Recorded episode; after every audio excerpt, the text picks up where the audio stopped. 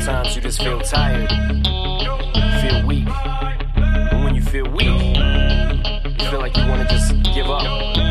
But you gotta search within you. Try to find that inner strength and just pull that shit out of you. And get that motivation to not give up and not be a quitter. No matter how bad you wanna just fall flat on your face. Till I collapse, I'm spilling these raps long as you feel Hello, everybody. My name is Danny Grant. I am an artist, a drawing and painting instructor, a podcaster. I live in Austin, Texas, and I would like to welcome you to the studio. This is the place where I interview and talk shop with other professional artists, and we get an inside glimpse into their daily lives as professional artists.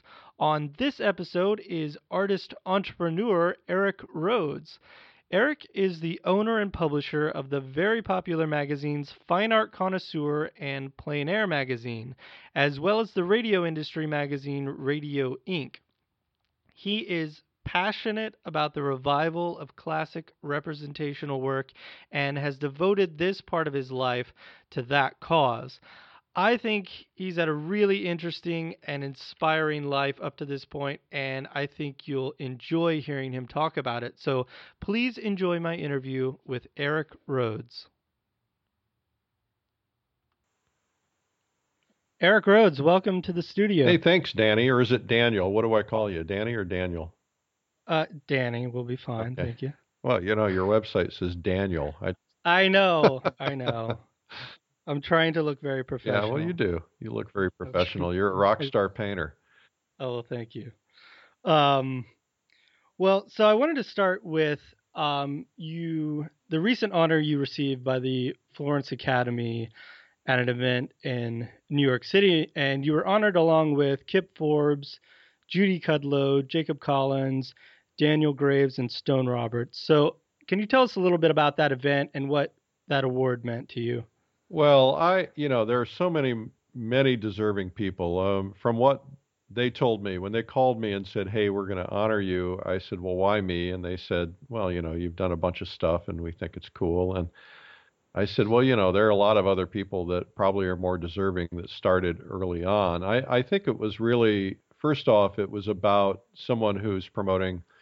I guess you could call it academic realism, um, you know, Mhm. because of the magazines and so on. But uh, it was a beautiful event. You know, Florence Academy um, just did a, a really great job. It was held at a, a really beautiful venue, and uh, it was beautifully lit, and the the, ven- the the event was just first class. I go to a lot of black tie events in New York City that are put on by a lot of uh, people that I do business with, advertisers and and so on, and and you know they pull out all the stops and and do some really incredible things. And the Florence Academy event was right up there in terms of holding its own. It was you know they had a live orchestra and the Yeah. tables were beautifully decorated and the uh, the people came in costumes. Uh, a lot of people came in costumes. I didn't. My um, I looked like I was in costume because I looked like a, I was I looked like a penguin. But uh, it, you know, it was really a first class event, and, and a, I applaud the Florence Academy. Why they picked me, I really don't know. But you know, they're uh, oh, that's not no, true. no, really. I, I mean, seriously, there are a lot of people who were way ahead of me who were very much Well, wait, involved I in the mean- whole uh, in the whole thing, and so you know, I'm kind of a late. Well, so what did they say? I mean, they must have they must have uh, you know given you an introduction and said, "Hey, this is why we're giving, this is why we're honoring Eric Rhoads tonight." Oh, I don't know. You know, I, I don't know. I guess I'm a little uncomfortable talking about that. It it you know Okay, it's, all right. let, let's just say that they did it and it was really really nice you know I, I wasn't really sure what to expect because i've i've only been honored uh, once before in my career i got a, a broadcast pioneer award a few years ago and it it was kind of weird you know? It's kind of weird when they're up there talking about you and uh, you're standing there in front of all these people and uh, it it's just it, it you know it's like wow i did that stuff? That's cool. And you know you just you, you just do what you do Yeah. and and it's Right. nice it's nice. But i i quite frankly i was a little taken aback. It was you know i kind of had to hold back the tears a little bit. It was like wow finally Yeah, some sure. finally some recognition. That's pretty cool. And Well- so that it was really sweet Well, so we could get into. I mean, if people don't know, so you're the, um, you're the publisher of Fine Art Connoisseur magazine and Plein Air magazine, and um, you're doing a million other things. And I'm sure that obviously this is where you know this is where that award comes from. Um, all of the work that you've done and promoting. Uh, you know, you write a great piece at um, in in every issue of Fine Art Connoisseur at the you know in your little um, what is it the publisher's message what's it called I don't know, publisher's notes Okay. or something like that. Yeah. well it's always it's always really good and and you talk about you know um you talk about why it's important why this kind of artwork is important and uh, and obviously you're you know you're promoting that kind of work in your magazine so it is really important work that you've done um Well, I think Dan, uh, what, what you know, if you if you go back to the very early stages, um, there was a magazine called Classical Realism Journal, uh-huh. and um, when when I kind of first discovered painting, I discovered this this journal, and it it didn't have very many subscribers, and it it wasn't really done very well, but it was it was okay. But the content was fabulous in terms of the stories, and they were talking about you know some of the um, kind of early stage atelier type people like um, oh I don't know I don't get into names, but it it it was good. And uh-huh when I finally kind of found myself uh, stumbling into all of this, uh, which we can get into, uh, I, I, Yeah. I I saw that what these um, these artists were doing, some of them a lot younger, some of them my age, some of them doing some really amazing things to kind of bring back uh, classical realism, if you will, or postmodern. What, what's what's the term Graydon Parrish uses? Uh, Uh, po- post-contemporary contemporary.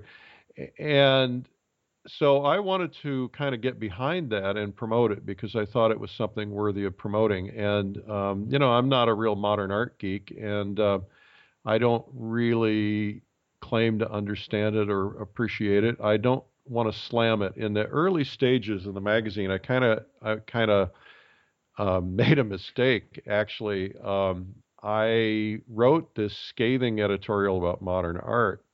Mhm. And I did it because someone we all know and love kind of encouraged me to go really bold. And I did, and I kind of did it against my better judgment. In other words, I kind of got led into Yeah. it. And um, I immediately got a call from the president of Sotheby's who said, We're canceling all of our advertising because Oh we, we can't be seen uh, as someone who supports one type of art but not another. We have to be open Mhm. to everything, and we're canceling our advertising. And and you know, th- nothing we could do ever changed that, and we lost a lot of money on that deal.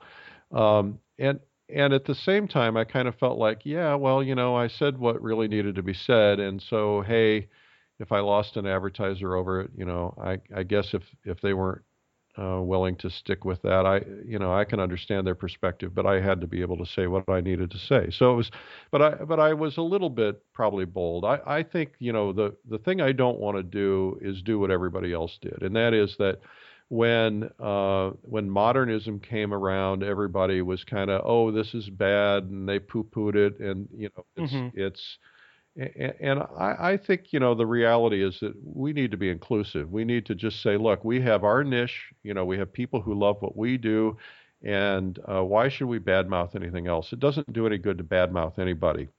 You know, most of us don't, Right. you know, most of us who do what we do don't necessarily love or appreciate uh, or even in some cases understand what, uh, you know, what others are trying to do in the, in what I call squirt gun art world but uh, but at the same time, I you know I don't think it's necessary to badmouth it. In the beginning, I kind of thought it was, but I've kind of backed off on that because I don't want people badmouthing us. I mean, you know, that's part of the problem is that they look at what we do and they say, you know, these people are cretins. They're you know they're going to the past, and that's not really true. I mean, we're we're using techniques that are rooted in the past, that are Right. that are good techniques that you can measure, but uh, that's where it stops. Yeah, I, I think it's. I would much rather. I, I don't quite see the value in spending a lot of time bashing other stuff that you don't do. I think I think you're right. I think um well really there's room for everybody. And so it doesn't make I don't know. I just don't want to spend a lot of time I don't see where it gets us to spend a lot of time bashing the other thing because it's not like it's not as if you're going to just change a bunch of minds and all of a sudden the art market is going to just go, oh my gosh, you're right. right. The, what, that, what, have we been doing the, all this time? The clouds are good. Yeah, the, you guys are doing this. The clouds are going to part, and the angels are going right. to sing. It's not. Oh, yeah. I, yeah. I think that you know if you put if you put it in perspective, uh, like music, first off, um, you know I, I love classical music and I love opera, uh, mm-hmm. but I also love rock and roll. I love uh. I, I love um, um, AAA. I love, you know, a lot of different kinds of music. And I mm-hmm. have my moods when I'm in the mood for one, and I have moods when I'm in the mood for another. And I think for somebody to say, well, you know, uh, the world is going to return to classical music, and everybody's going to embrace classical music, and and everybody who doesn't like classical music is an idiot. I, I, you know, it's like saying the same thing. And so I think if you think of it in those terms, I mean, I know people who are um, very wealthy collectors who have everything. Uh, they'll have mm-hmm. a an apartment in New York, and maybe their apartment in New York has something uh, very conservative, and they'll have something in a in their home in Aspen, uh, Colorado, that has cowboy art, and they'll have something in their home in Miami that has something, you know, bright and colorful, and, and you know they're kind of trying to fit the mood of where they live and what they have, and and so I don't want to be the guy who accuses people of being cretins because they don't do what we do. I, I think, you know, we just need to allow people to appreciate and love what they love and, and we need to do what we we need to do. And you know, there's this this sense of that we who are of this academic realism world are underappreciated and unnoticed and we're not getting the values uh, and we're not part of the the big art machine. Um, I think you got to be careful what you ask for because the big art machine is in fact that. And though mm-hmm. you know, if, if say for instance the work that you're doing or the work that Jacob is doing or you know any of the of the the brilliant artists of our time are doing, you know, suddenly the giant prices and the pressure to do more and more hit and we got to we got to get more and more output and you know you've got these uh, these these major uh, market maker galleries who are saying, look, you know, you you need to produce 50 of these or 100 of these or 500 of these a year. You need a factory. Right. You know, that's one of the reasons that some of the modern art can can do what they do. I mean, you look at at right. some of the people like uh, like Damien Hirst or others who who have uh, craftspeople working for them who he comes mm-hmm. up with concepts and then they they implement those concepts and they can crank it out and they can sell a lot of it mm-hmm. uh, that's at least what i've heard i don't know if that's entirely true but i, I think that um, look there are people who appreciate what we do and we need to promote it uh, we can promote it more uh, but not at the expense of anything else yeah i think i think that's a good point that you make about the sort of factory made um, art because that might be something that most people don't take into account when we're looking at the two sort of um, like the classical art market versus the um, modern art market, I guess, is they work in a very different way than we work. We can't, pro- most of us can't produce that quickly just because of the nature of the work that we do. And so, you know, like Graydon was on on my last episode, and I really connected with with the way that he says he works because he works very slowly like many of us do. And so he's found these collectors um, who just appreciate work that's done well and crafted well and and a lot of time and and love has gone into it. And so he's just found these private um, collectors who appreciate that and taken himself out of the gallery scene and now you know i think the gallery scene is obviously still a huge part of our world and it's going to be probably for a long time and, and it is important. Um, but i think that's a great thing is that basically we need to just kind of find our thing and not scream and cry about what's going on in the larger art market. Um, because there are there are galleries that are catering to what we do and there are collectors out there and, and we just need to find those people and it's not um, well one of the things that i think is really important i'm sorry to step on you there no no you no. know the the there is a huge uh, importance in quality. Um, it, it is abs- Right. absolutely critical. We, we are being judged every day, and and there is a cycle that is going in our favor. Um, there, uh, there's something when I first launched Fine Art Connoisseur, I laid out in in one of the articles uh, some research that um, Greg Hedberg had done, and he had shown that there were cycles in art um, that basically cycled between um, modern and non-modern, uh, modern and traditional every year. Uh, not every year, every hundred years or every 80 years. And then I found a book from a guys by the name of Strauss and Howe called Generations, and they ta- they tracked uh, generational trends from about the 1400s. And uh, Oh, wow. basically, what they said is that the pendulum swings the opposite direction every hundred years. And and I laid down uh, next to their chart, I laid down what Hedberg had done. And Hedberg's was every 80 years, theirs was every 100 years, but it was very clear they were totally in sync.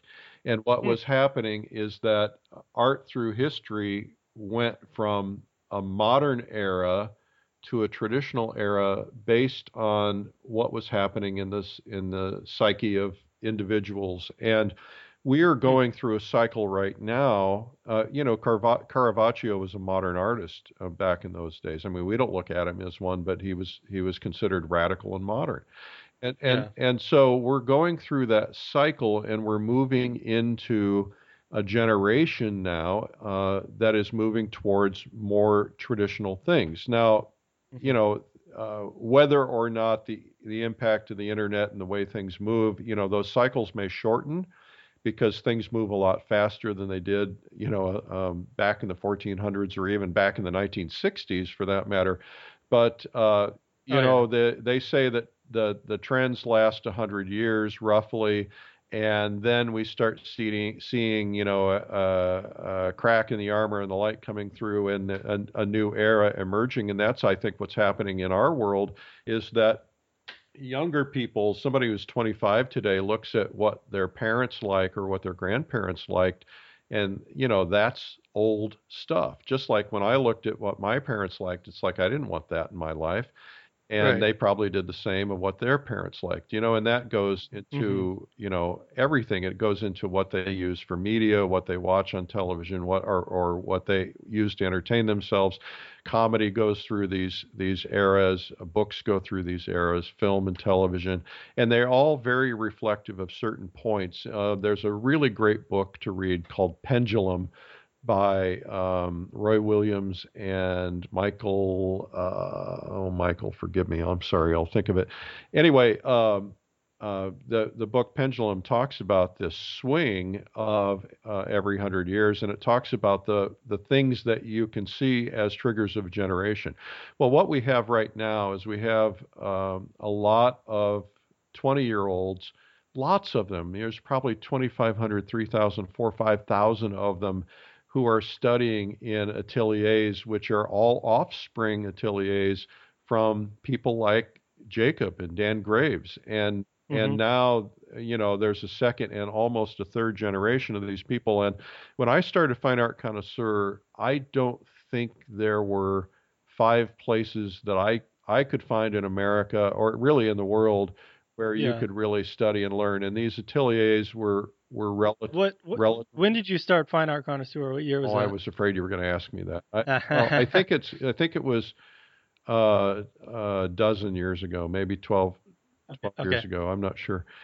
Yeah, I mean, but that was that was the beginning of a lot of this scene, though. Yeah. Yeah. I mean, there were people doing it, but you know, the the one common thing I constantly hear is I hear people who are in their 60s or even 70s who or 80s who say, you know, when I got into art, it was all modern. I couldn't find anybody to do to teach how to do traditional training. When I first started painting, uh, I first started training uh, painting when I was 40. My my yeah. Freudian slip. I started to say my mother. Uh, my wife, my wife bought me uh, an art lesson. I hope she listens to Yeah, this. Yeah, she won't. Uh, she thinks I'm nuts. Uh, so the she bought me an art lesson in, at the Armory Art Center in West Palm Beach, and I went into this, and the guy said, "Just slap the paint on there and express yourself and use big, broad, sweeping movements." And I said, "Yeah, but like, can you teach me how to paint a bottle or uh some flowers or something? I Uh-huh. really would like to do that." He said, "Oh no, no, that's nobody does that anymore. That's old school." And except he didn't use the word old school because they weren't using that at the time. But the the uh, and I said, well, you know, uh, this isn't what's in my heart. This is what I, I I don't want to do. He says, well, you'll never make a living as an artist if you you know you want to do that other stuff. I said, I don't want to make a living as an artist. I have a living. I Mhm. want to just I want to learn to paint that. And I got so frustrated with it, I quit the class.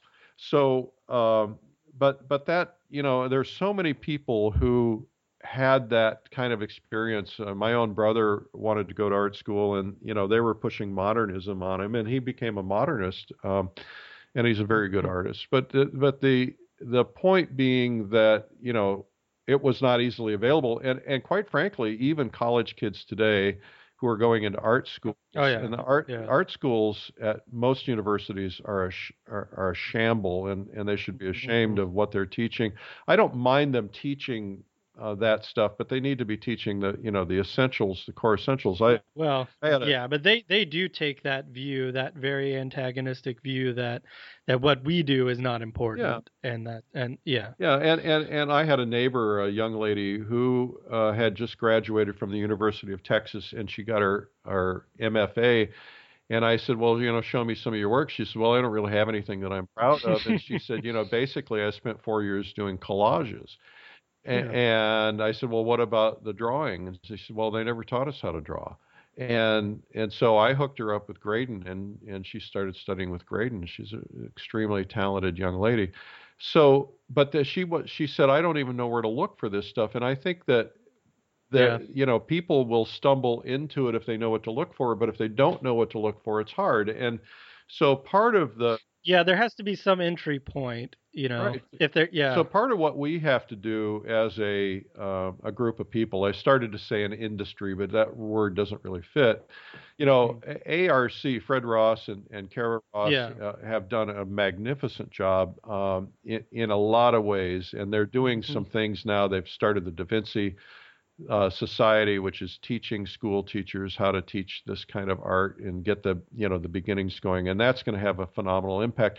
But unless you stumble into something like that, you still don't know. And so I've got this vision for how we can reach um, literally hundreds and hundreds and hundreds of thousands of high school art students and college, you know, before they get into college and help them get exposed to uh, this uh, this kind of art. Again, let them pick and choose what really speaks to their own hearts. But if they're looking for this and they don't know how to find it, it's not easy to find. And I, I'm not going to get into what Yeah. that vision is right now because, it, oh, I was just gonna ask. well, it's it's related to uh, an event. Let's just put it that way. And I'll, I'll leave it at that for now because I don't want to blow the idea and talk about something that I'm not sure I can pull off.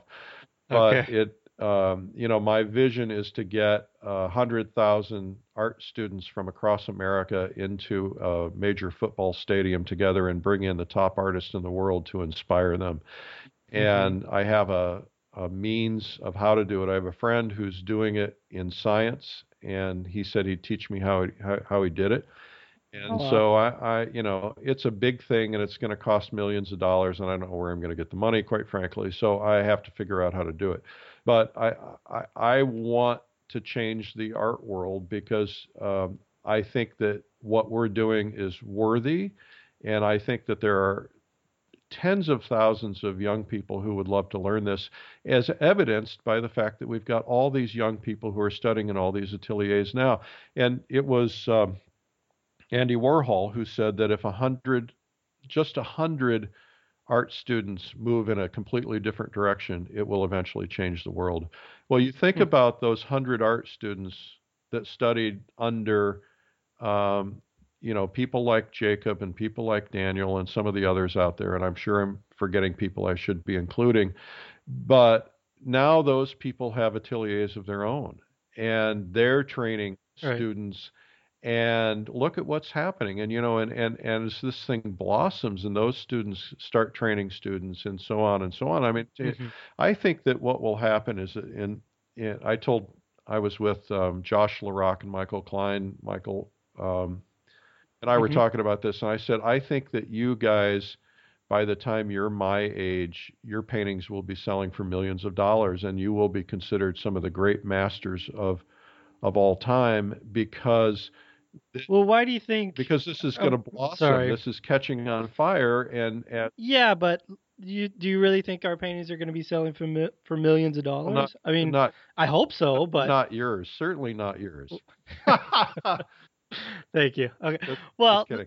No, I do. I, I do, and I think so because I think that well, my paintings are only 12 by 16 mostly, well, somewhere around there. Okay. So, well, but I think the point being Yeah. that 800,000. you know part of it is wishful thinking, of course, but I I think that first off you've got some Well, I just I I mean, I know that there's like it, there's that market in the modern in the modern space and it's so inflated because of all of these different things. Um and so I just wonder like is that it's so puffed up and it's so inflated and it's so beyond like what the real what the rest of the art market is. I mean, we see this these uh, you know, whatever, a canvas painted all black and it sells at Sotheby's or one of these auction houses for, you know, five million dollars and we all go, Oh my gosh, that's so ridiculous and horrible. Um it, but that seems like such an outlier. Like the rest of the art world doesn't look like that. And so I just I, I'm not suggesting that that's going to get replaced, and and I don't I Yeah. I, I don't want to go down that road. I you know I stood at Sotheby's in the press block looking at the audience when a uh, I think it was a Rauschenberg went up, and and I watched you know people's little fingers going up. I watched them drive that thing up to I think it was 75 or 80 million dollars in in the course Good of God. about 30 seconds and Yeah. and it was phenomenal. And you know that stuff is all very collectible and very important in the art world. And I'm not suggesting that goes away, but I am suggesting that um, what what is happening now is reflecting the sensitivities of a new generation.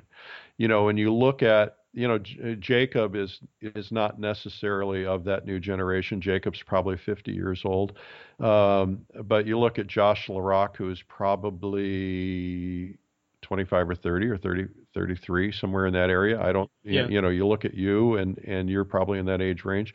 And i think that what you guys are doing is you're painting what you're responding to and you're doing it in a modern way. In other words you're you're using classical techniques but you're doing uh, things that don't necessarily have to look like they were subjects from a 100 years ago they look like they're Right. subjects. I mean uh, if if you look at josh larock just submitted a thing for the P, bp portrait of his wife and you know it's a modern hairstyle and modern clothes and yet it's a very classical pose and those kinds of things are going to resonate with that with that generation i believe and and the reason that generation is interested in painting it that generation's peers will probably follow that. So when they come into money and when they come into the ability to collect at a high level you know when they're you know they're um, 20 30 years down the road i think that that's going to be inflated i that's just my gut i also think that, Yeah. that there are well, I hope you're right. I also think that there are some some very strong efforts going towards uh, that direction. You know, uh, if if I'm able to pull off uh, what I want to pull off, if Fred Ross is pulling off some of the things he wants to pull off, and others, you know, th- then there are some some things that that are going to help drive the awareness. You know, you can't Mhm. necessarily make somebody adopt something that they don't like, but you can you can drive awareness. You know, that's what marketing's all about. It's it's about driving awareness, and then people make a choice. And if it's something that they like, eh, that then they'll pay for it. You know, but I, I don't think this really should be about what sells. I, and and I'm a marketing guy. I teach marketing. I love to help artists understand how to sell paintings, and that's really important. But this has got to be bigger than that. So what's really critically important, and the thing that is on my mind right now, is that um, artists like Josh or like you uh, or people of that generation, um, Scott Waddell, et cetera, they need to be painting monumental paintings. They need to be painting, you know, six foot, 10 foot, 12 foot paintings with multiple figures that will end up in museums. That's what they've mm-hmm. got to figure out how to find time to do. And and the challenge is how do you find time to do that and still make a living because those those paintings may not sell. I mean, you look at Max Ginsburg, most of Max Ginsburg's work is designed to be going into museums after his death. And he told right. he told me that you know his yeah. his goal is to paint um, uh, social realism commentaries about life in America and reflect life in America uh, the way it was during his lifetime. And his hope is that those will end up in museums. You know, it's not about how much sells today. Now, maybe Max is in a position where he doesn't have to do as much selling. I don't know. But I think that, you know, what's really critically important is that this hundred year period of time is that we're doing work that's going to end up in museums. And so, what I want to encourage artists to do is is to make sure that they're doing that is you know yes you have to output things for your galleries but you know you need to have even if it takes you two three four five years you need to have a major piece that you're working on at all times that when you you know once in a while when you're bored with doing a still life or doing a figure or something that that you're outputting for a yeah. gallery do a major piece so that you, you know you look at the major pieces the artists throughout history did in their lifetimes and and how important those are and how they're in museums all over the world and we want to be a part of that this generation needs to be focusing on on their legacy as well as you know yes we want to make livings and and and I can show them how to do that and I can show them how to sell paintings but we we have to make sure the quality is excellent and there are painters today, I honestly believe, who are every bit as good as the best painters throughout history.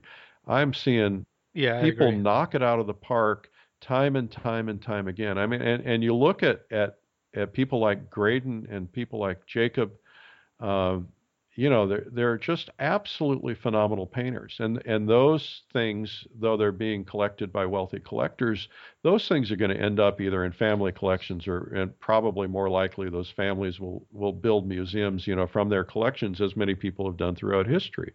So that I think that, you know, you got to think short term and long term. Yeah, absolutely. Sorry about the rant. No, no, it's great. That's yeah. That's really good. Um well, let's get back. Let me get back to you.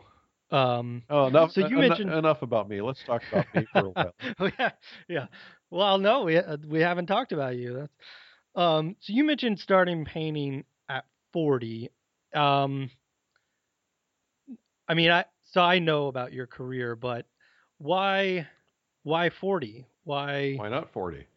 Well, why not seventeen? Why not twenty five? Um you started your your career in radio, right? I did. Yeah, I was 14 years old when I went on the radio. Okay, so you were on the radio and instead of drawing. Well, when I was a kid, my mom uh, my mom is an, uh, was an artist, a hobby artist, and mm-hmm. uh, she was taking a lot of classes. I grew up in Fort Wayne, Indiana, and she was taking a lot of classes uh, I don't know, it's something that she attended, YMCA or something, I suppose. And and mm-hmm. she was doing a lot of still lifes. And actually, I've got a couple of them. They're very good. I was actually surprised. Uh, I at the time I didn't know, and um, and so I would paint stuff with her when I was a kid. I remember I used to paint rocks. I'd go out and, mm-hmm. and buy acrylic paint and I'd paint rocks, and then I, you know, I'd paint on the rock paint, or paint yeah, pictures of rocks. I painted on the rocks, not not pictures of rocks. Yeah. I saw a, a, uh, phenomenal painting of rocks when I was in Cuba. It was as good as anything I'd ever seen, and I'm kicking myself for not buying it. Uh, still, I'm, I'm going to go back to Cuba next year. I'm going to take a group back there next year. I, I hope it's still there. I'm going to go buy it. A- anyway, uh, so I, I, was painting with my mom, and I remember um, in fourth grade there was this kid named Ricky something, and I, I don't remember his last name, but he had a drawing book. Um, and I and he was drawing characters, Disney characters and things, and I wished I had that. And I always dreamed that one day I would grow up to be an mm-hmm. artist, and I was always doodling and drawing figures, uh, mostly actually portraits, um, and they weren't very good. And I always thought, you know, one day I'll I'll kind of learn how to do this. And Yeah. and then you know the influences of my dad, who was an entrepreneur, kind of kicked in, and I I definitely got that gene. And Yeah. so I kind of became an entrepreneur. And but you know what happens to people is they go through life and then they wake up one day and they they say, "Gee, you know, I'm working an awful lot, and and uh, I need to have a little fun too." And and Mhm.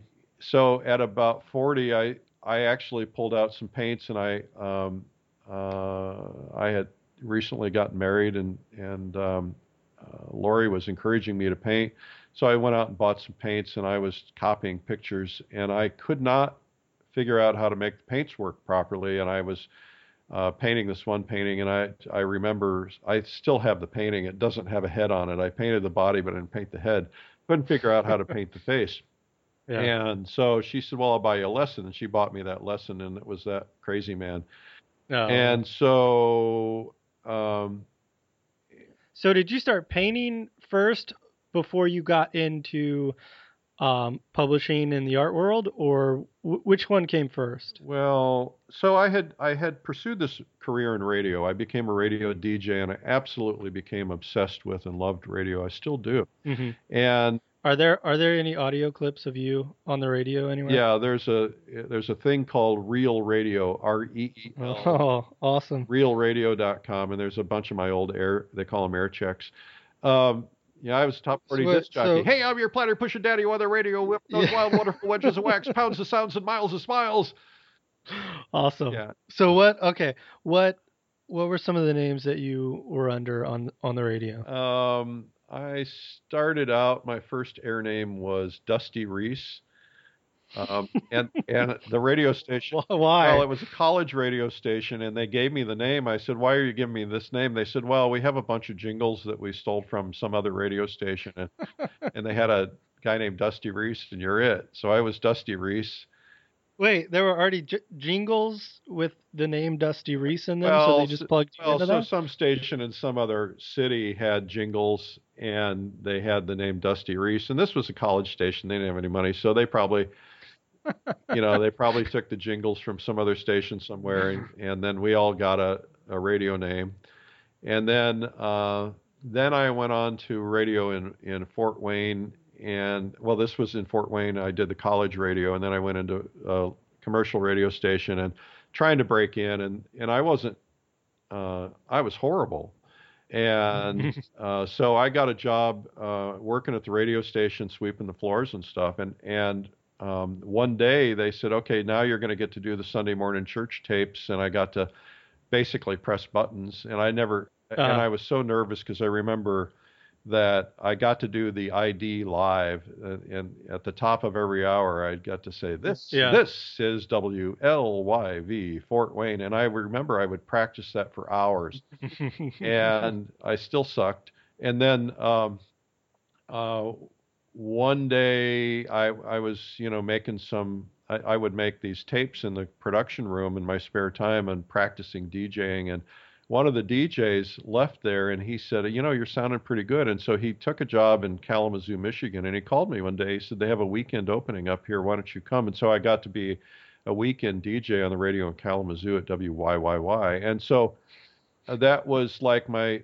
my big thing, and I got really good at saying why, uh, W Y Y Y, and and um, and then uh, and I was you know like 16 years old, oh, wow. and um, so I I graduated high school early. I desperately wanted to get into radio, and I sent my tape into somebody, and I got this job at a major market radio station in Miami. I was the youngest, I was told anyway, the youngest full time uh, DJ in America. I was, I think I was 17 years old.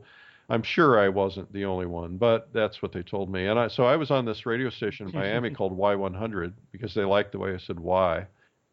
and that kind of launched my radio career. And so I did that for about were you still Dusty Reese at that time? well, I was um, well the first the the the first program director that hired me at Y100 was a real stoner, and um, I won't mention his name, but uh, uh, anyway, he said, "You're going to be your name is going to be him."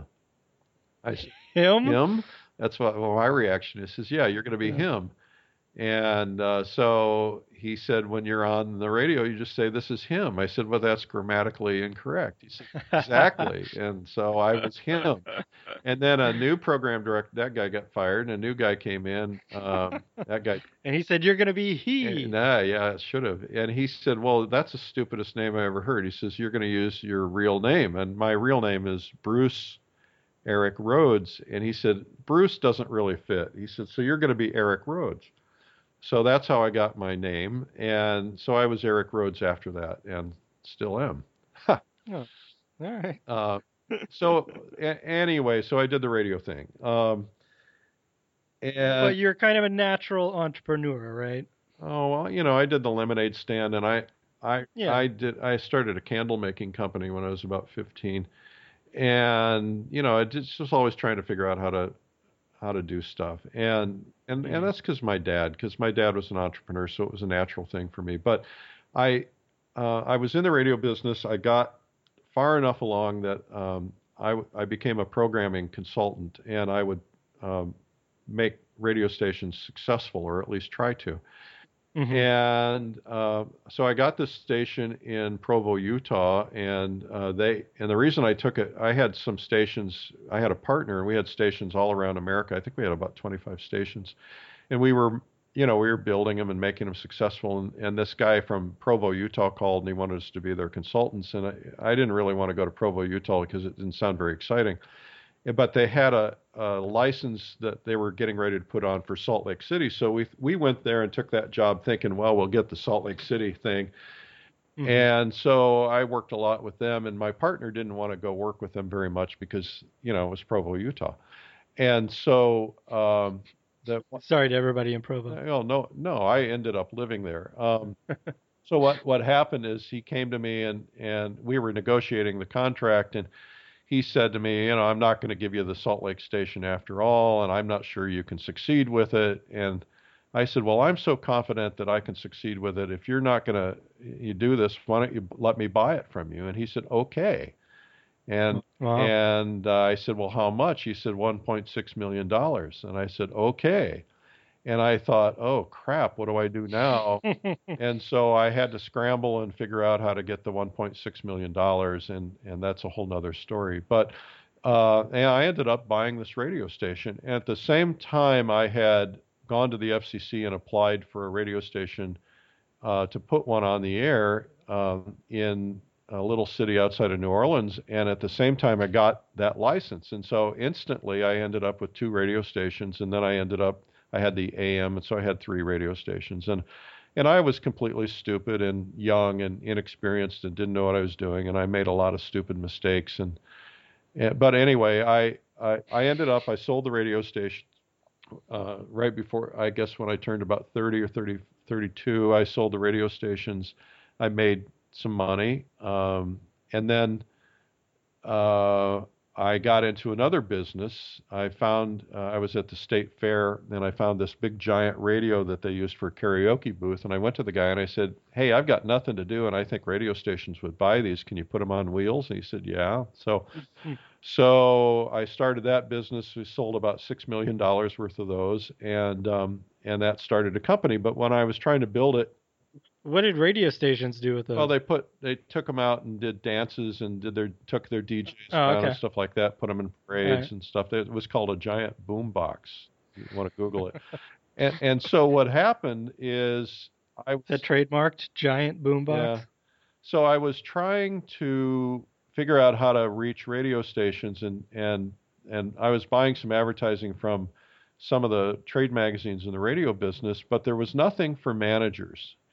And I had been a manager of a radio station. And I knew that there was a need, and I this guy Hmm. tried to sell me some ads, and and he tried to convince me he had people reading it, and and I bought some ads and they didn't work and I was really concerned and so I wanted to meet with him and I went and met with him in New York and I walked out owning his magazine. Um, Wow. so I that's how I got into the magazine business and and so I changed the name of it and I, and I started a magazine called Radio Ink, and it became a top publication in the radio industry.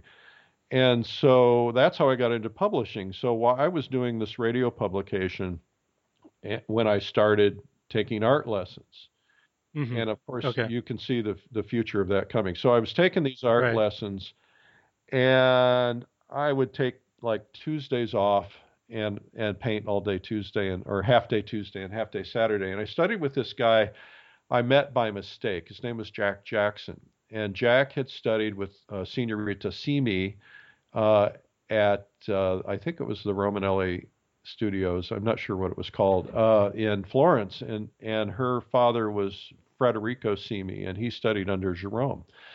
And, oh, wow. and Simi is the one who taught Dan Graves and uh, a couple of the other guys cool. in Florence. And um, and my guy was studying with her, and then he came from there and he went to study with Ives Gammell, and he studied mm-hmm. with Frank Reilly. So by the time I found him, he was he was much older, and I studied with him. And and the method that he taught, he said, look, you know, this is a this was at the Armory Arts Center again in West Palm Beach, and he said, "Look, I you know I have to teach a lot of uh, people you know who are who who need speed." He said, "You know the proper way for you to do it is to spend five years drawing." He said, "But I can't get people to do that, so I'm teaching them a, a sped up method." And so uh, what we basically did is he taught us a grid system, taught us how to copy, and we would copy uh, old masters' paintings Hmm. And so he, we basically did some, you know, pretty rudimentary, rudimentary, rud, I can't say it. Uh, we, we we would do it in a way that you know you look back on it now and it seems stupid, but at the time it seemed I didn't do anything different. And so we would we literally would trace posters and then we would copy them onto canvas and then we would fill yeah. them in.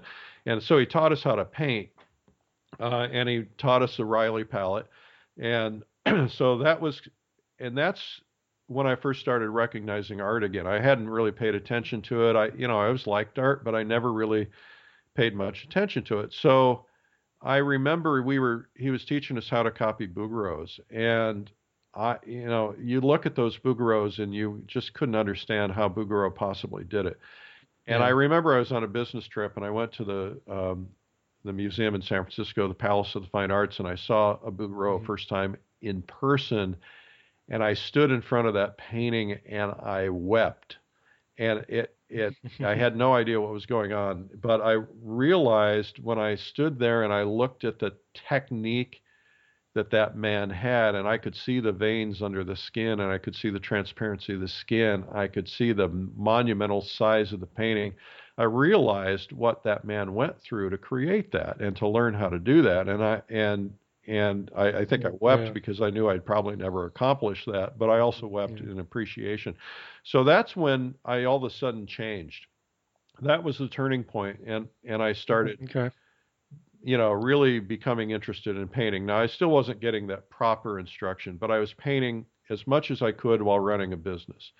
And then I decided um, to start an internet radio company. I had lunch with Mark Cuban, and Mark I said, I've, oh, cool. I've got this idea, and Mark was had had started this company AudioNet, and he hadn't sold it yet. He wasn't famous yet, and uh, I, I said, I've got this idea, and he says, well, you need to go out to Silicon Valley and, and get it funded and do something with it. And so I, I, on his urging, I picked up the phone and I called this guy I knew from second grade who was a venture capitalist named Tom Toy.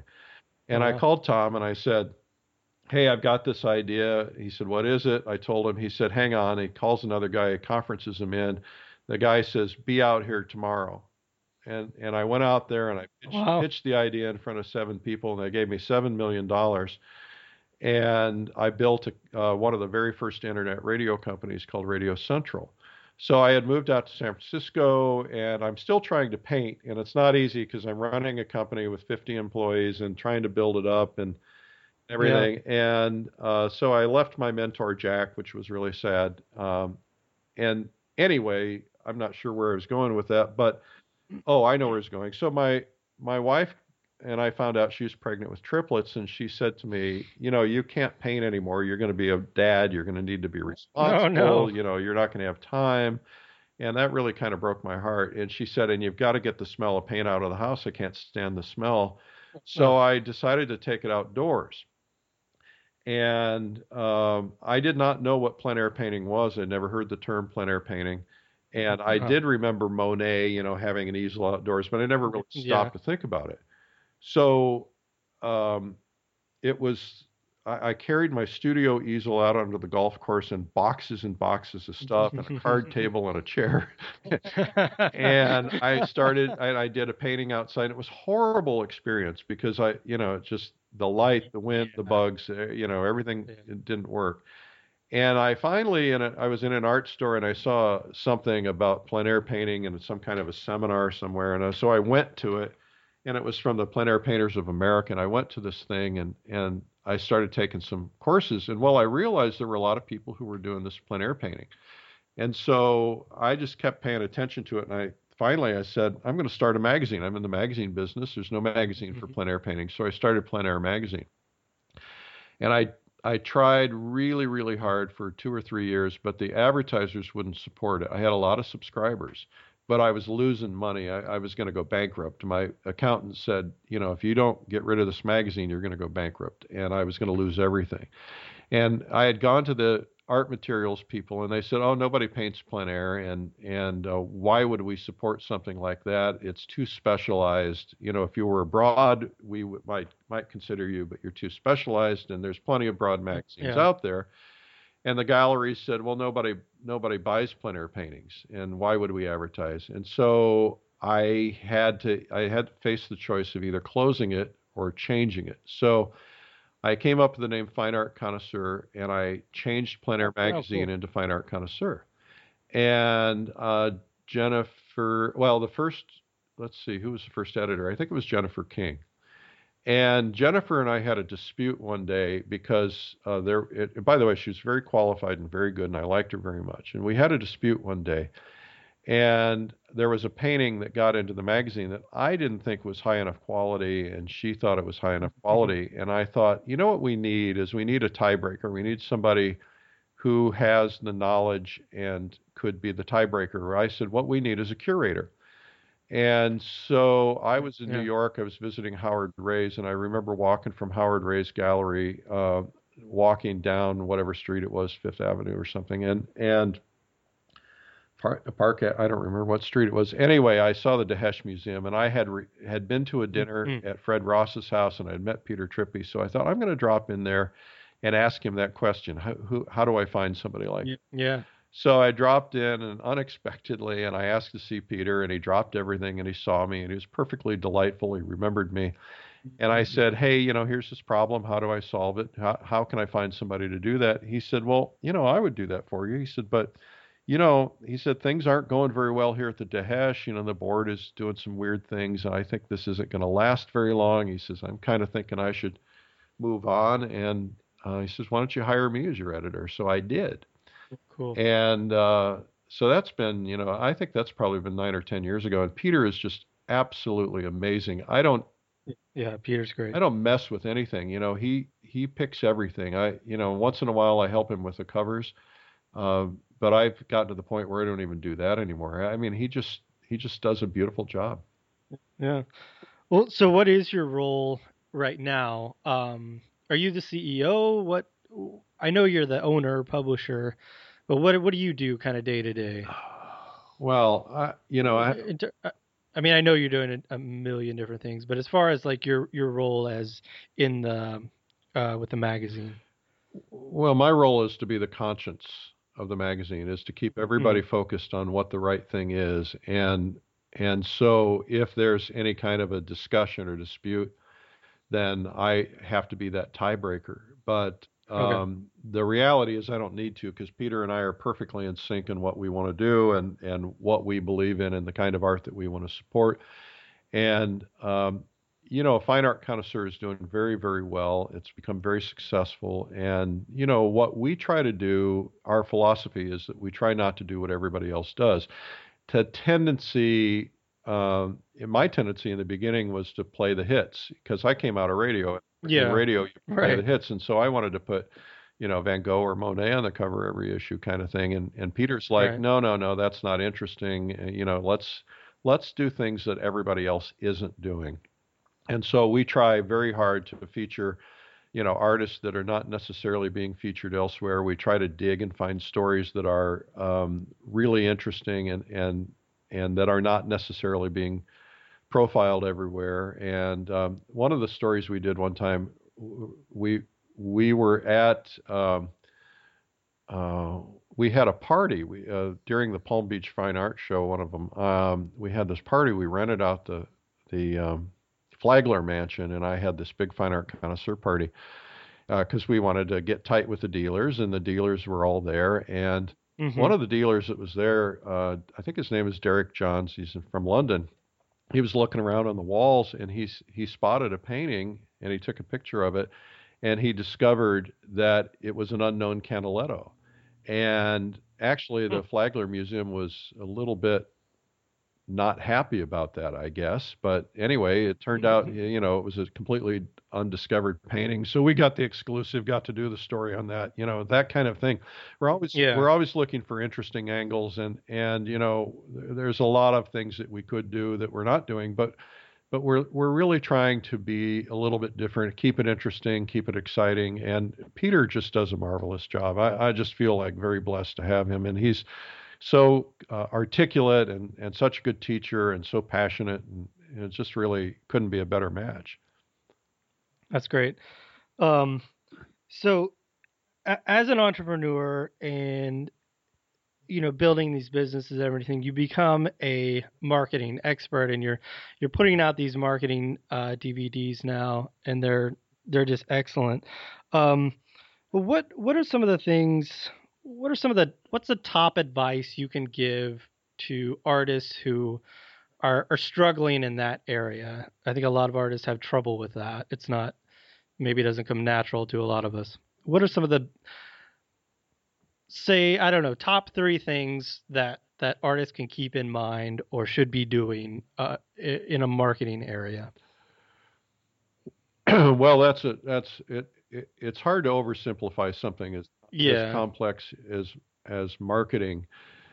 Um, I, I think that the the most important, if there if you could pick a most important thing, and that is that um, the first thing is is you need to know where you want to go.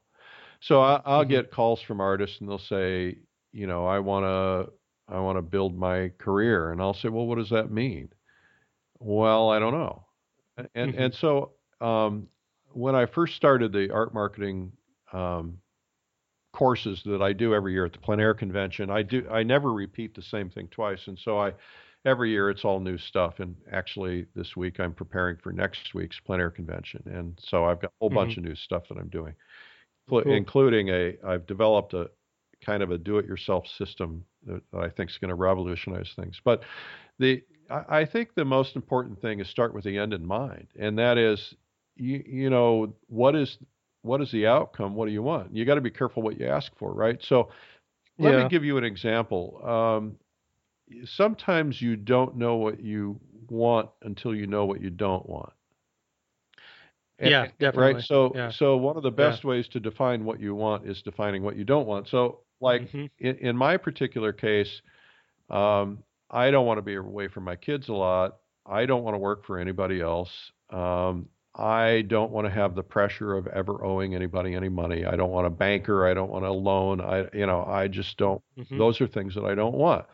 Uh, I don't want to commute back and forth to Hong Kong every month. You know, and, and there are lots of things that I just don't want. So when I uh, when I left that job, uh, run, So sorry to jump in. So but that, so that's kind of uh thinking about maybe thinking about the lifestyle that you want. Well, I think it's I think lifestyle is absolutely critical because so Yeah. uh, so the point I was going to make is when I left the job in in uh, the startup uh, that I- that I did in San Francisco at Radio Central, um, they killed the company because the towers went down and they couldn't get any more money and it was Yeah. you know so I, I thought, you know, I what I liked about that experience and what I disliked. I disliked the fact that I had a board of directors I had to answer to. I disliked that I Mhm. owed that that I had to go out and beg people for money.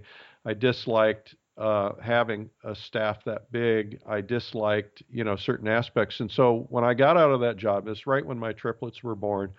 And so I said, okay, here's what I don't want to do. And so I said, I want to work from home.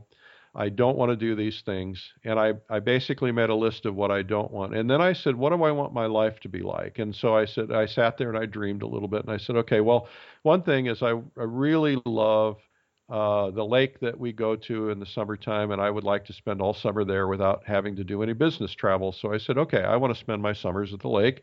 I don't, I Mhm. want, I don't want to take any meetings. I don't want to do any business travel during that time. I'll work, but I, I don't want to do those things. And so that went on my list.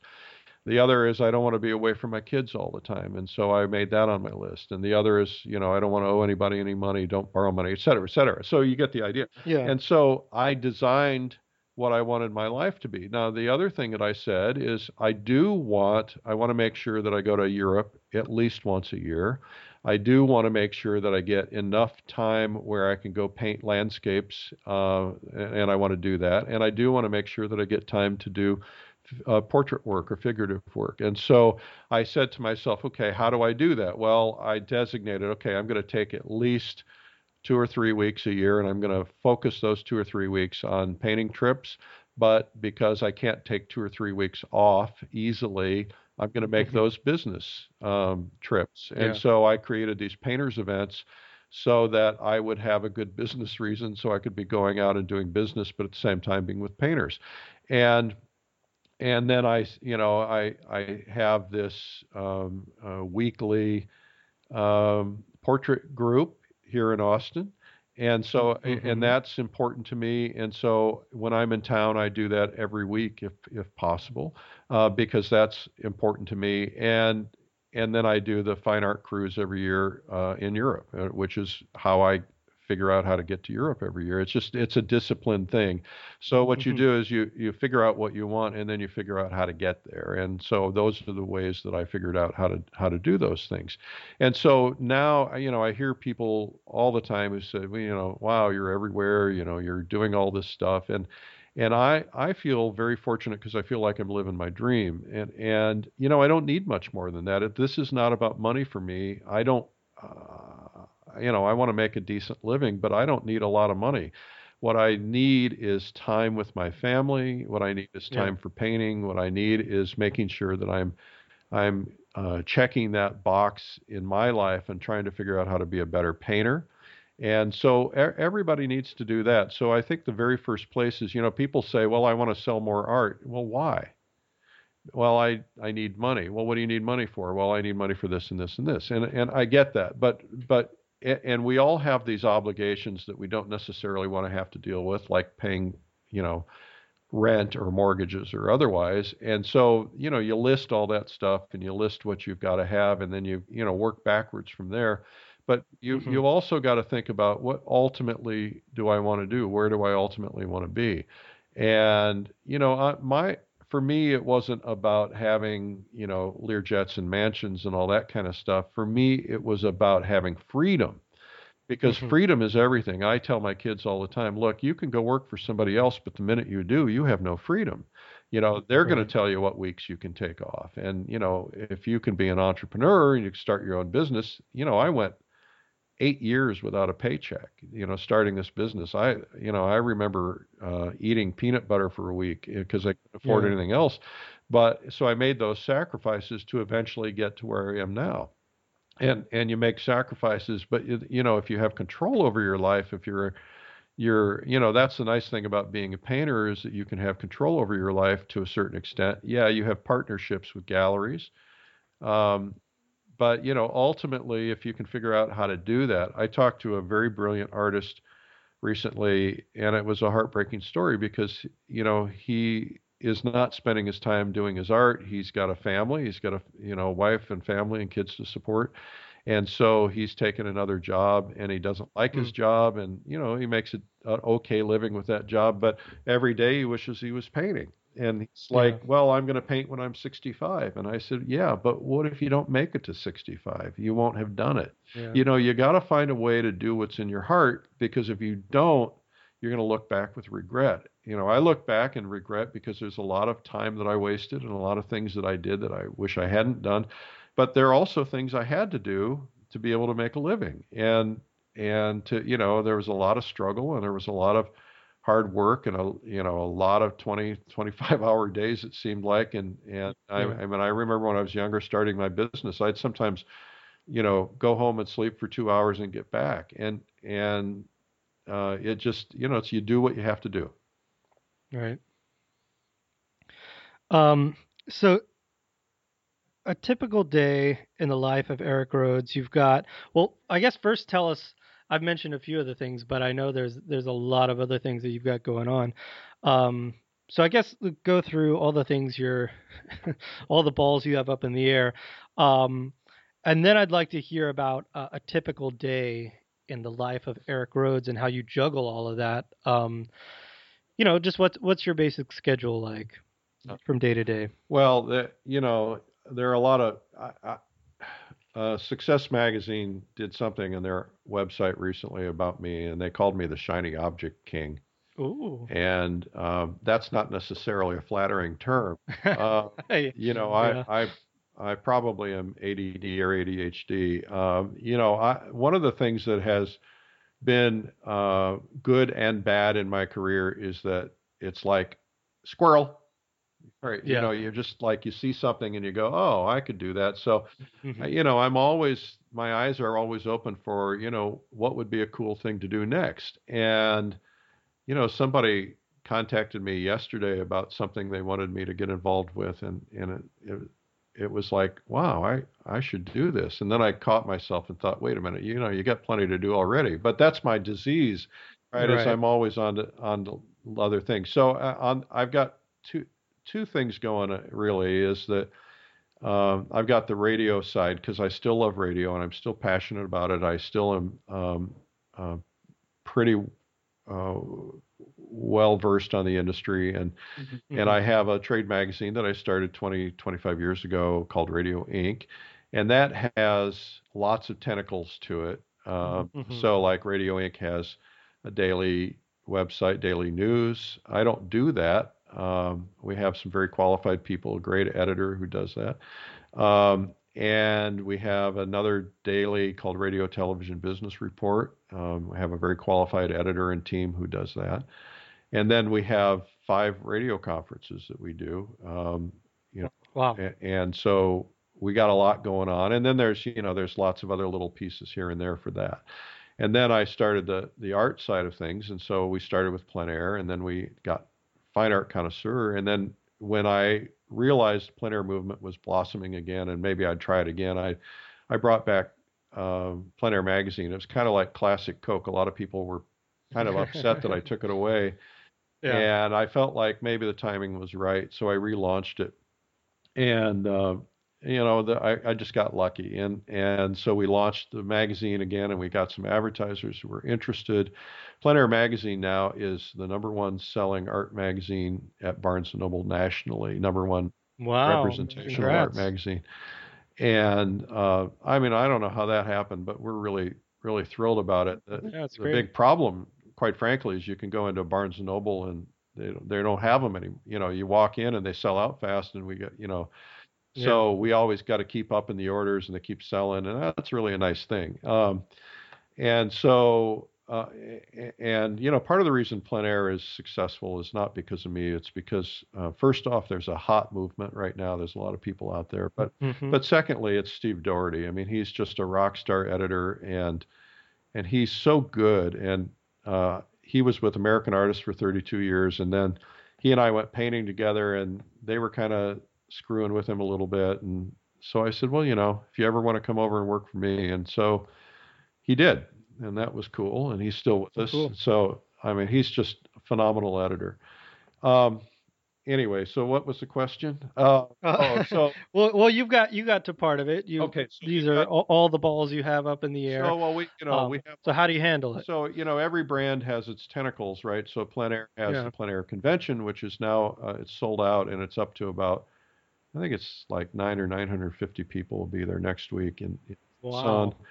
Sun. Um, Holy cow, that's awesome. oh, it's incredible because it's a week of learning uh, and it's a week of partying and playing. And, you know, you get all these people out there and we all go painting to the same place together. And so it's really phenomenal to stand out. You know, we're going to, we're taking over old Tucson movie studios and cool. we're going to have some models and old western stuff and, and there's going to be a thousand or 900 painters out there uh, painting an old tucson together and this everywhere the eye can see there's painters and, and it's Yeah. just so much fun and then we have all these people on stage and demos and watercolor and oil and pastel and you know we've got I, I think we've got like 80 hours worth of training so it's pretty cool and for the the amount of money that somebody would spend for a workshop uh, they could go to the plein air convention instead and get like 60 workshops. So I, we got 70 instructors. Holy cow. Yeah. So uh, that takes us, um, it takes six months of my time every year, and it takes Yeah. most of my staff about eight months. It's a huge undertaking, and and it's you know it's massive, massive to do, hard to do, but it's fun. And um, so then we've got Plein Air Magazine. We have the Plein Air Salon Art Competition, which is really catching on. Um, and then we have, uh, you know, we have Fine Art Connoisseur. We have the Fine Art Cruise. We have a video division. Uh, we have Streamline Art Video. We have we make all these Mhm. videos. And my goal with the videos uh, initially was, I, you know, I was like sitting around one time thinking, gee, I wish there was footage of of Sargent and uh, or footage of Bouguereau. And so I, you know, my goal is to really go around and preserve uh, artists and and really try to get their their techniques. But I want to go beyond that. So I I, I interview them and I kind of try to find out what's in their head. So we document their techniques. We document what's in their head. And so we I really love doing that. And and you know, so that's really a fun business to be in. And Yeah. uh, what else? I'm sure there's some stuff that I'm missing. But um, so what's a typical day for me like? Well, I Yeah, yeah. Let let's get into the minutia. Is kind of my signature question, I guess. I'm not sure. I'm Um, not sure anybody cares. well, I care. I don't know why. It's interesting to me. I don't know why, but um, well, what time do you get up? I, I, I, you know, I know a little bit about you. So you, you generally get up and take the kids to school, work out. Is that part of your routine? Yeah, I, I wake up at 6:45 every morning. I wake up the kids. I make them breakfast. I get them off to school. Uh, and when when they get on the bus, or if I have to drop them off, then I go to the gym. I work out for an hour every morning. And, and this is important. Um, every morning when I'm on uh, the elliptical or the treadmill or whatever, I'm listening and learning. So I buy everything I can get my hands on to educate myself. I listen to podcasts. I I listen to uh, I watch videotapes. I buy lots and lots of videotapes on marketing so that I'm always making sure I'm sharpening my my knife. Um, I'm just constantly curious. I try to every morning spend at least an hour learning, and then when I get I, I get back to the house when I shower. I I have a wireless speaker in my bathroom and I'm listening to tapes while I'm getting ready in the morning. And it really helps set my head for the day. It, Yeah. it helps me come up with creative ideas and I'm learning constantly and everybody needs to be learning constantly. Yeah. Um, I bought recently I bought Sabin Howard's um, webinar on um, on the structure of the head, and so I've been watching that on the treadmill. Um, I down, Cool. downloaded it and have been watching it, and so I'm you know I'm constantly learning. And if I'm on an airplane, I'm I'm if I'm not doing work, I'm learning uh, because I, I think that's really first off I'm curious and I, and I'm excited. Um, so I get up in the morning, I go to work, I work from home. I'm very fortunate to be able to do that. My company is essentially virtual. Uh, I think we have almost 60 employees now, and uh, Oh, but it's a lot different than it was before because I work from home. I'm not managing them, and most of them are self-managed. Most of them work out of their homes. We have a small group of people at our office in Florida. We have, you know, six or eight people there, and that's where accounting is and fulfillment and things like that. So that's where they send the videotapes out. And of course, you can get the videotapes online too. Yeah. And um, so, you know, I don't know. I put my feet up on my desk and um, and play all day. I, no, I don't. I um, you know, my day is is pretty tightly scheduled. My assistant Allie, who's a rock star, is absolutely amazing, and I don't know how I could survive without her. And she kind of keeps the wolves away. And and what I mean by that is yeah. that you know when you when you have a lot of visibility in two different industries, you get you get I I get probably 15 1800 emails a day, and uh, plus you know plus spam and so, you know, she sorts through all my emails and things that I don't need to deal with that can be forwarded. You know, we get a lot of press releases, hey, look at my art kind of things. Typically, she forwards that to right. our editors and things like that. So she kind of cleans out my inbox. She deals with a lot of it. And then I, you know, I get um, the rest of it, which is still, you know, 500 pieces a day. So I spend a lot of my day on email. I try, uh, I'm trying um, to, to meditate every day. I try to do it before I start mm. in the morning for 20 minutes because there's so. What's your What's your method? Well, I was trained in transcendental meditation uh, oh. years ago, but I uh, and I use that method, but I um, you know it's not a in in that particular case it's not a um, anything more than meditation. It's not a a I'm not doing it right. for for spiritual reasons. Right. I'm doing it because there's so much freaking stress that yeah. I've got to be able to deal yeah. with it. It's the stress of having three 14 year olds who are absolutely, a, you know, a barrel of monkeys and they're a lot of fun. It's the stress of running a household and the stress of uh, knowing that if you screw up, you've got 60 employees who are going to lose their jobs. And, and then there's all the stuff and all the deadlines. You know, I, I write columns for, um, for Radio Ink every issue. I write blogs for Radio Ink all the time. I write columns on art marketing. I write columns for Fine Art Connoisseur. I write columns for Plein Air.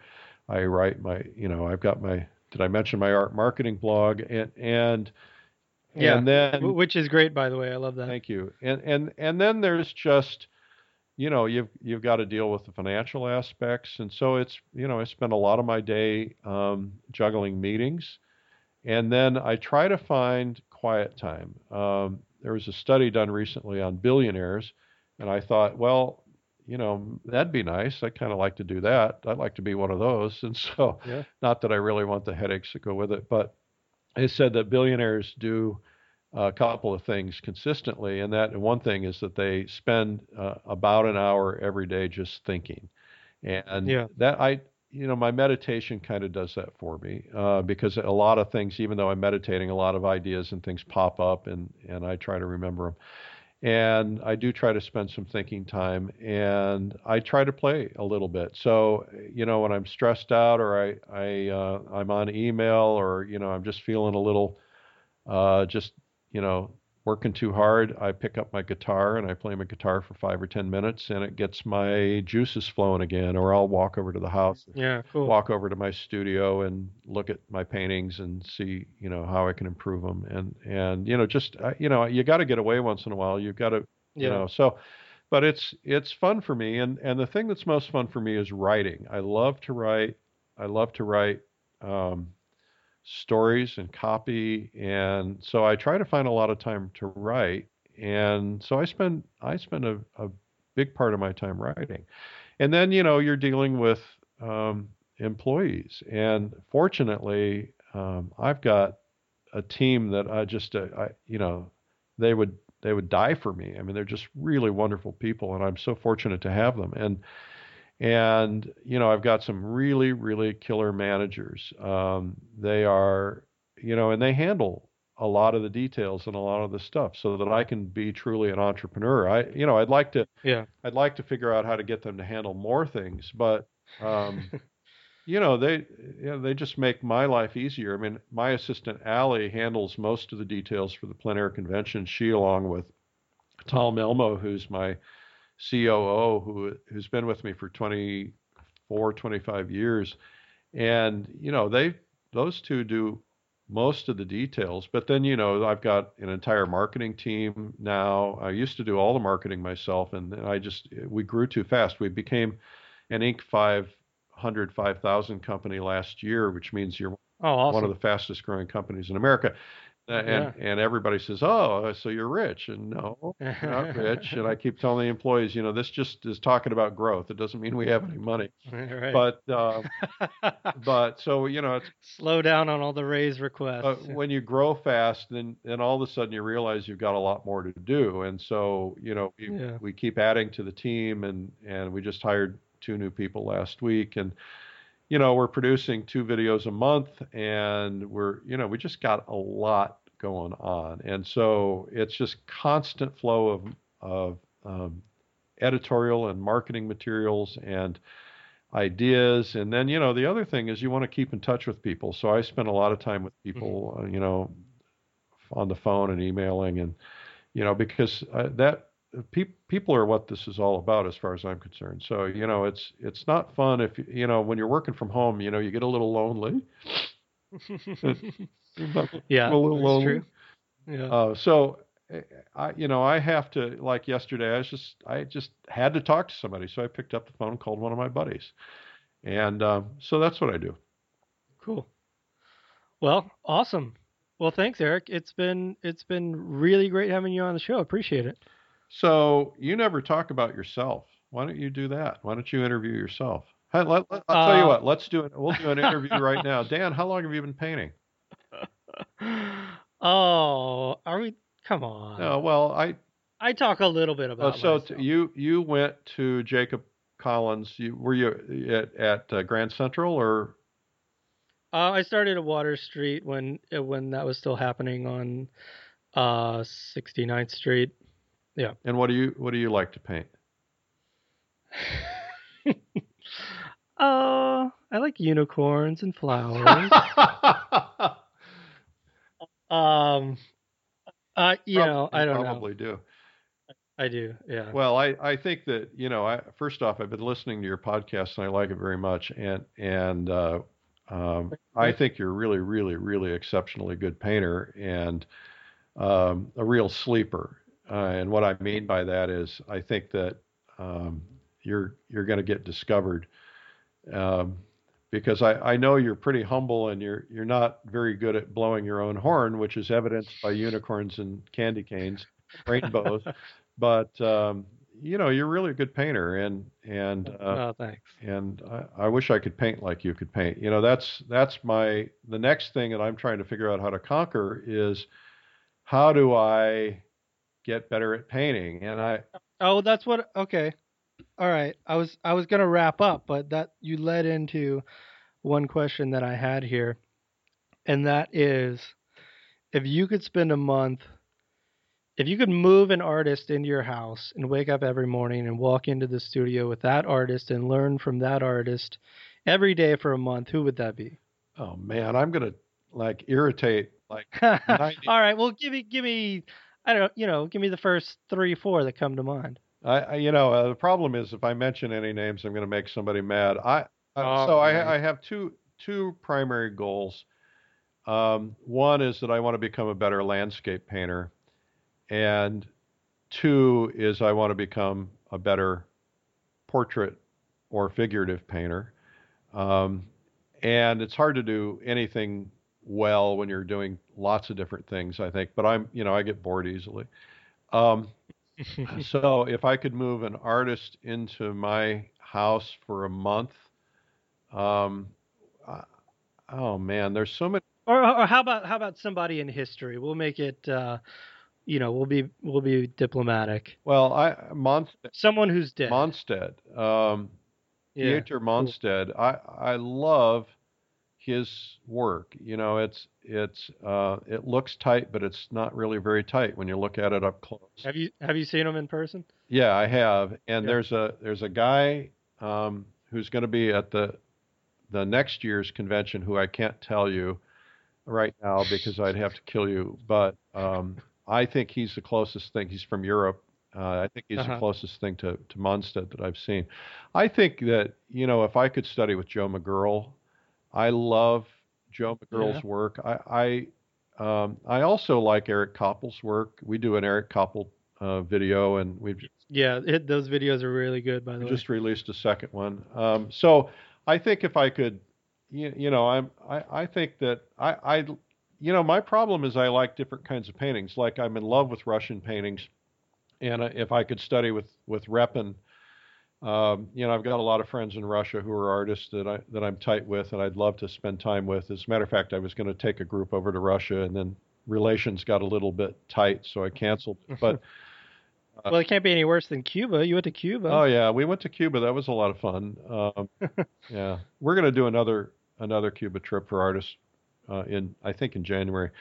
So the um, I I think you know I also love people who have that kind of really great loose spirited plein air kind of thing. You know, like like um, uh, I like Brian Blood's work a lot. We did a video with him, and you know the nice thing for me is that I I don't always attend all the video shoots, but I try to, and so I get to Yeah. to spend time. We uh, recently shot one with Ryan Brown, and uh, that's coming out. We re- recently shot one ju- with Juliet Aristides, and um, and of course Dan Graves. I'd love to study with Dan Graves. I'd love to you know go to the Florence Academy and and learn. I'd love to study with Jacob. I'd like to spend a week or a month with um, with Jeremy Lipking. Uh, hmm you know, I I mean, there's just so many really good Yeah. paintings. You know, uh, Josh LaRock or Michael Klein or I mean you. I mean, you know, there's just a lot of people. Uh, I don't want you moving into my house though. Um, and and then um, I'll just pitch a tent in the backyard.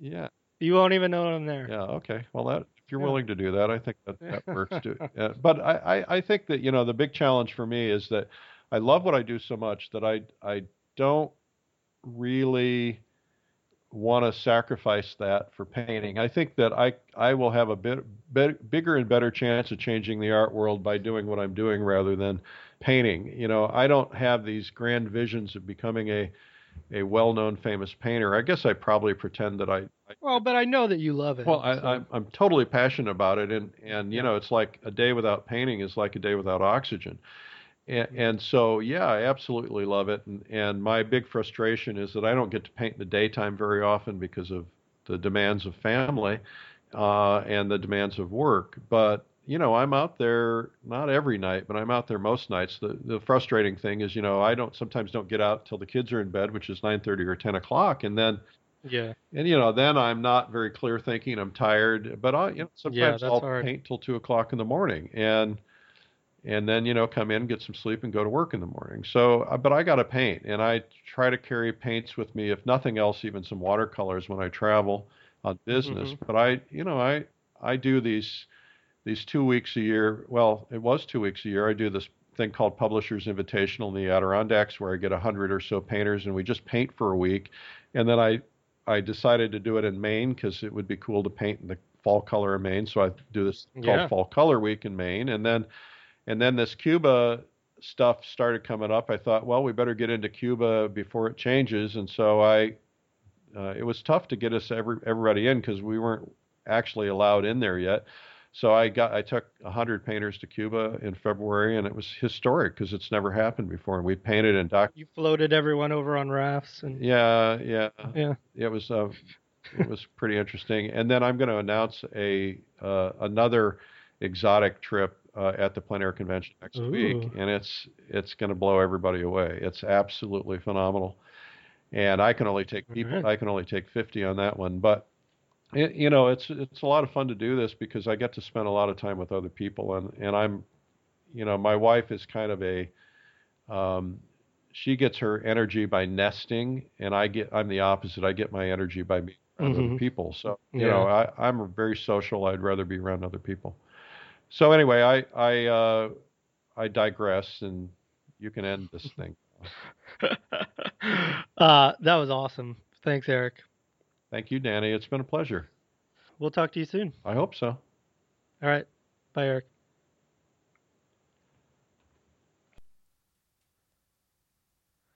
Okay, I hope everybody enjoyed that interview with Eric Rhoads. So, this episode was a little different given that my guest doesn't make his living through producing artwork, but as you heard, he's very involved and very influential and important in our world and important to our world. And I think he offered some great insight. So I thank Eric again for being a part of the show. Um, one of my favorite parts of the interview was when he talked about planning your career with the end in mind. Um, not the end as in your death, but thinking about what kind of life you want to have and taking into account um, the things that we don't want to spend our time doing. So I think that can really help us to focus how we should be spending each day and planning and thinking long term so that we can get to that place as soon as possible. Um, okay, hey, come to Austin this summer. Study with Doug Flint or Scott Waddell or both. Doug will be here July 7th through the 10th teaching his newly designed workshop focusing on color and light. Go to douglasflintworkshop.blogspot.com for all the details and to register. And Scott will be here September 7th through the 11th teaching his portrait painting workshop. Go to scottwaddellworkshop.blogspot.com for all the details and to register for that. Don't miss out on these workshops. Everybody knows Scott and Doug are two of the best artists working today and two of the best instructors working today. So take advantage of this opportunity to learn from these guys one on one. And finally, if you want to drop me a line and tell me what you think of the show, I would love to hear from you. Danny Grant79 at yahoo.com. Um, go tell your friends to listen. Go subscribe on iTunes. Leave comments, rate the episodes, all that stuff. Um, and lastly, lastly, I know you've all been waiting for me to do more movie reviews. That's the real reason you listen to the show for the off chance that I'll do a movie review. Um, so you're in luck. I rented Quentin Tarantino's Hateful Eight from Redbox last night, and it sucked. Save your dollar sixty-two. See you next time, everybody. Thanks. Till my leg give out, can't shut my mouth. Till the smoke clears out, and my high, her high. I'ma rip this shit till my bone color. Till the roof comes on, till the lights go out. Till my leg give out, can't shut my mouth. Till the smoke clears out, and my high.